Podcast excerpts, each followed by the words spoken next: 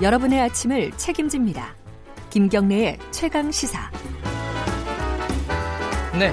김경래 최강 시사 듣고 계십니다. 최강 스포츠 KBS 스포츠 취재부 김기범 기자 나와 있습니다. 안녕하세요. 네, 안녕하세요. 추석 연휴에는 스포츠 이벤트들이 꽤 있었습니다. 네, 씨름도 어... 있었고 여러 가지 있었는데요. 무엇보다 해외파 선수들이 아주 좋은 소식을 마지막 날에 전하였습니다. 손흥민 선수는 굉장한 경기를 치렀더라고요. 그렇습니다. 크리스탈 팰리스와의 리그 경기에 나왔는데요. 이때까지 네. 이제 리그 첫 두 경기는 징계 때문에 못 나왔고 네. 세 경기 번째 만에 골을 넣은 건데요. 음흠. 크리스탈 팰리스와 경기에서 한꺼번에 두 골을 넣었습니다. 특히 네. 두 번째 골은 보셨는지 모르겠는데 예, 예술이었습니다. 아. 먼 거리에서 크로스를 올렸거든요. 꽤 먼 거리에서 쭉 띄운 공을 왼발로 논스톱 발리 슛. 아, 음. 정말 멋진 골. 뭐, 올 시즌에 가장 멋진 골이라고 단언하기는 어렵지만, 가장 그렇죠. 멋진 골 가운데. 보기에는 하나. 쉬워 보이던데. 어렵습니다. 네. 그리고 경기는 4대 0으로 또 이겼어요. 그죠? 4대 0 이겼는데요. 4골 전부 두 골은 이제 손흥민 선수가 넣었고요. 직접 넣고 나머지 두 골도 손흥민 선수가 직간접적으로 관여된 골입니다. 그세저 팀의 두 번째 골은 손흥민 선수 패스에 이어서 골이 나왔고요. 네. 그 다음에 마지막 네 번째 골도 손흥민 선수가 속공하다가 드리블하고 패스하고 그 다음 패스에서 음. 골이 났기 때문에 손흥민 선수가 다 이 골에 관여할 정도로 중심적인 활약을 펼쳤고 당연히 그 평점에서는 팀 내 1위를 음흠. 차지를 했습니다. 예. 대단한 손흥민이고 이번 주 주중에요.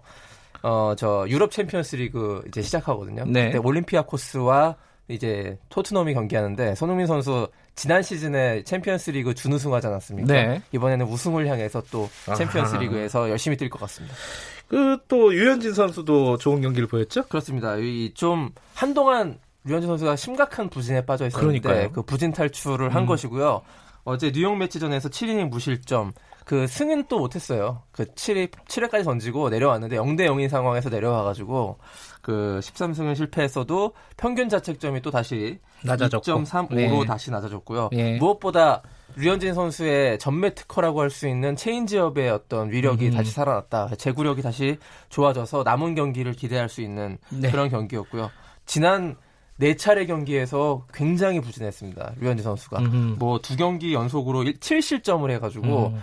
1점대 그 평균 자책점이 2.56 예. 이렇게 떨어졌잖아요. 그런데 이제 다시 되살아났고 사이 영상 후보에서 약간 밀려났거든요. 음흠. 근데 이제 다시 이 호투를 하면서 그 대열에 끼게 됐습니다.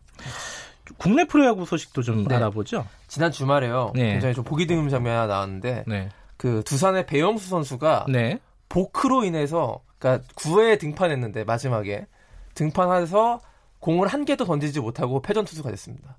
그거 어떻게 그렇게 자, 6대 6 동점 상황이고 주자가 예. 1, 3루였어요. 네. 이제 배영수 선수가 구원 투수로 등판했는데 첫 타자를 맞았습니다. 네. 이제 공을 던지려고 준비를 하다가 1루에 견제를 하려다가 말았거든요. 근데 음흠. 이게 보크 동작이 걸린 거예요.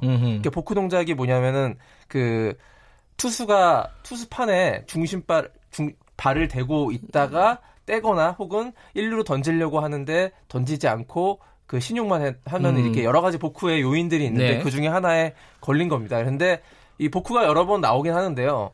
한 개의 공도 던지지 못하고 투수가 등판하자마자 보크로 시합이 끝나버리는 건 이번이 처음이었어요. 그러니까 3루 주자가 홈으로 들어와 버린 거네요. 네, 그렇습니다. 그렇죠? 보크가 음. 보크가 선언되면은 그 음. 진루를 음. 한 진루씩 할 수 있거든요. 예. 3루 주자는 홈으로, 예. 1루 주자는 2루 그렇기 때문에 마지막 9회이기 때문에 경기가 그대로 끝나버리는 아주 보기 드문 해프닝. 배영 선수에겐 좀 뼈아픈 기억이긴 하지만 야구 예. 팬들 입장에서는 굉장히 재미있는 장면 중에 하나였다. 네. 이런 게 나왔고요. 어제 또 SK의 김광현 선수가 원래 선발인데 이 마지막 구원 투수로 등판해가지고 나오는 그런 뭐 한국 시리즈나 포스트 음. 시즌에서나 볼수 있는 그런 모습이 나왔는데 결국 등판에서 홈런 한 개, 안타 한 개를 맞고 졌습니다. 그래요. 네. 자, 테니스 소식 간단하게 하나 짚어보죠. 테니스 국가대항전 데이비스컵에서 우리나라가 권순우 선수의 활약을 앞세워서 중국을 꺾고 월드그룹 예선에 진출했는데요. 네. 월드그룹 예선에 진출하면은 나중 내년 연말에 월드그룹 본선에 진출할 수 있는 가능성이 네. 있습니다. 이 월드그룹 본선이라는 거는 테니스 최강국 16개 나라만 모여서 16강이 이 경기를 하는 네. 테니스 월드컵인데요. 여기에 진출할 수 있는 가능성이 생겼습니다. 그러니까 지금 우리 쌍두마차 네. 정현, 권순우, 권순우, 선수 거기에 이제 청각장애 선수인 이덕희 선수까지 합한다면 아. 본선에 갈 수 있는 가, 능성도 충분히 있다고 볼 수 있겠습니다. 1년 전부터 예선을 하는군요. 네, 대단하네요. 자, 아, 스포츠 소식 저 추석 기간에 재밌는 소식이 많이 들어왔네요. 고맙습니다. 고맙습니다. KBS 스포츠 취재부 김기범 기자였습니다. 김경래 최강시사 1부는 여기까지 하겠습니다. 2부에서는요, 어, 정치권 소식들 좀 알아보겠습니다. 아, 잠시 후 2부에서 뵙겠습니다. 8시 5분 뉴스 듣고 돌아옵니다.